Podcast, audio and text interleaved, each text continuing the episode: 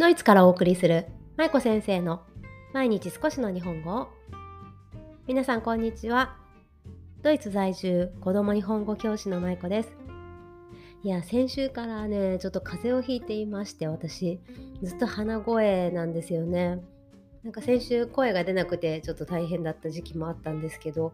今日はね鼻がずっと詰まっていて、困っています。年を取るとだんだん治りが遅くなるなぁと感じているんですが、皆さんはいかがですか？いつまでも健康でいたいと思いつつ、やっぱりそう願うならそれ相応のことをちゃんと、体力づくりとして続けていかないといけないなと思う今日この頃です。はいでは今日の話いきたいと思います。今日は私が毎朝息子に話しかけていることというテーマでお話ししていきたいと思います。皆さんはいつもお子さんに対して話しかけていること、何かこう話題にするようなこと、毎朝同じ話をしているよっていうようなことって何かありますか？私はね、いつも息子に毎朝ずっと毎日ではないけれど、ほぼ毎日話しかけている内容というかテーマがあるんですね。で、それは何かというと、服装についてです。服装というか、今日着ている服について、これをね、毎朝息子に話しかけるようにしています。例えば、今朝もそれについて息子と一緒に話をしたんですが、私がどんな声かけをしたかというのをお話ししていきますね。今日はね、私ね、ボーダーのタートルネックを着ているんですよ。皆さん音声だからね見えないと思うんですけど見えてたら怖いよね。それでね、ボーダーのタートルネックを着ているので、息子に見て今日のママの服、ほらボーダーのしましまだよ、かわいいでしょとかいう感じで、朝ね歯磨きを一緒にしながら、その時に息子にそうやって話しかけたんですよね。で、その後もここの首のところちょっと長いでしょ、これさタートルネックって言うんだよね。え、寒くなってきたらさここがあるとめっちゃあったかいのとか言ってね、そんな感じでねいろいろと話をしていました。で、息子もいつもそういう話を私がしているので、ママ今日しましまの服だねとか、僕もしましまの服持ってるよとかいう風に反応してくれました。そんな感じでね、私は普段息子に対してこのように私がその日に着ているものだったり、息子が着ているものについて私が声かけしたりということを毎朝やっています。で、今日はそのしましまのタートルネックを着ているので、その話をして、あとはねちょっと靴下が私今日ドット柄なんですけど、もう全然柄と柄を合わせるっていうこのセンスのなさ、それは置いといて、ドット柄なのでね、息子にクイズを出してね、今日のママの靴下はさてどんな柄でしょうって言いながらクイズを出すと、息子がしましまとかねいろいろ言うんですよね。それで、ブブー、今日はなんとドットでした、見て水玉だよと言いながらクイズをしたりね。そんな感じでいつもね3分から5分ぐらいかな、服の話をねするんですよね。で、私がなんでこの毎朝息子に服の話をするかっていうことについて今からお話ししていきたいんですけど、これにはね実は明確な理由があります。皆さん何かわかりますか？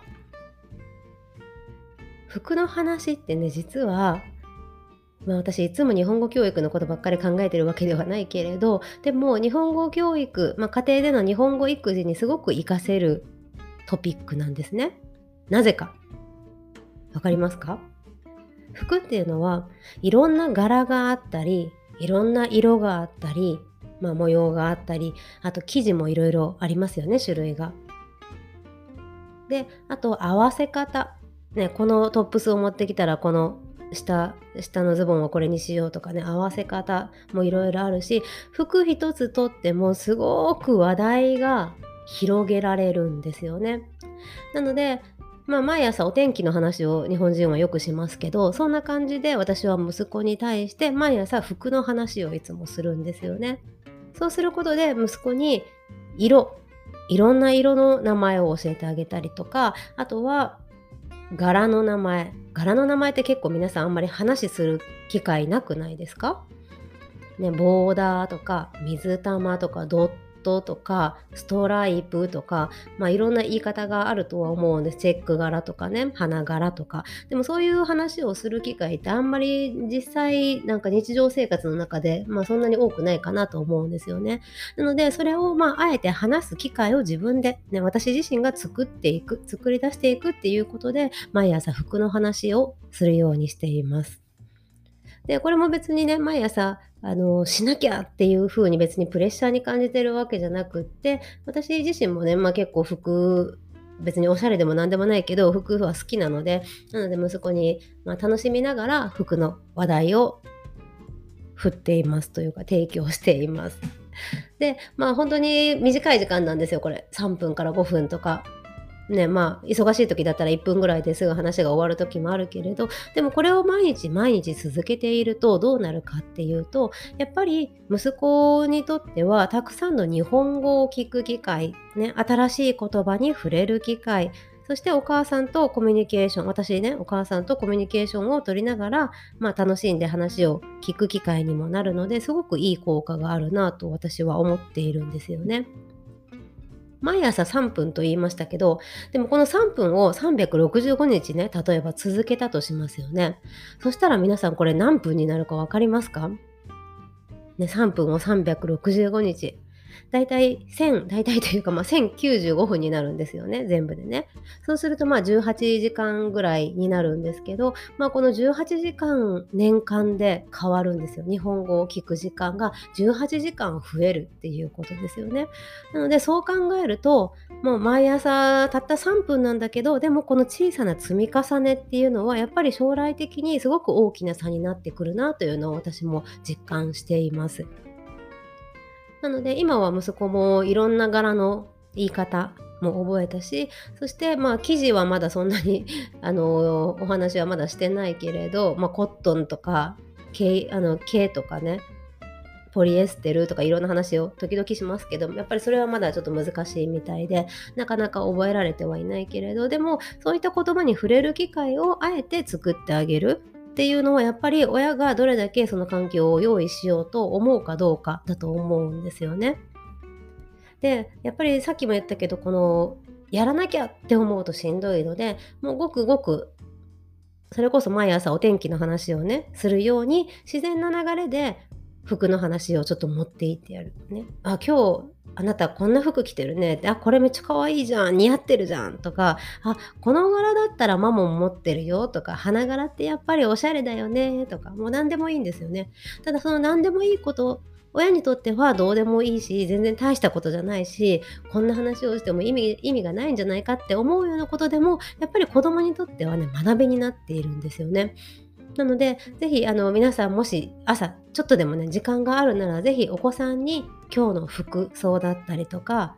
着ている服の色だったり合わせ方だったり、ね、何でもいいので、ぜひ今日はこんな格好してるねとか、ママはこんな格好だよとか、パパはあんな服着てるねとか、何でもいいと思うんですけど、ぜひお子さんに話しかけてあげてください。ね、そうすることでまたそこから派生して新たな会話につながるかもしれないし、お子さんの気づきにつながるかもしれませんよね。この前のインスタライブでもお伝えしたんですけど、本当にもう私一人で昔からねずっと一人でねこんなことを喋ってきました。息子がまだ日本語であんまり、日本語というか、まあ、言葉でねお話がなかなかできない時、二語文とかまだ全然話せなかった時でも、もうひたすら私はこんな感じで見たもの、感じたことっていうのを言葉にして伝えるっていうのをずっと続けてきたんですよね。で、その小さな積み重ねだったけど、やっぱりその積み重ねが今につながっているなというのをとても感じています。はい、そんなわけで今日は私が毎朝息子に話しかけていることというテーマでお話をしてみました。服の話題だけじゃなくって、他にも別にさっき言ったお天気のお話でもいいと思いますし、皆さんが毎朝してる何か習慣があればそういったことでもいいと思うんですけど、お子さんとね、朝の数分だけでもね、時間をとって話をすることっていうのは積み上げていくとね、とても大きな差になると思うし、お子さんにとっても、そしてあなた自身にとっても、聞いてくださってるあなた自身にとってもね、とてもいい効果があると思うので、もしよければぜひ毎朝の習慣にしてみてください。はい、では今日はここまでにしたいと思います。今日も最後までお聞きいただきありがとうございました。まいこ先生の毎日少しの日本語を引き続き一緒に頑張っていきましょう。ほなまたね。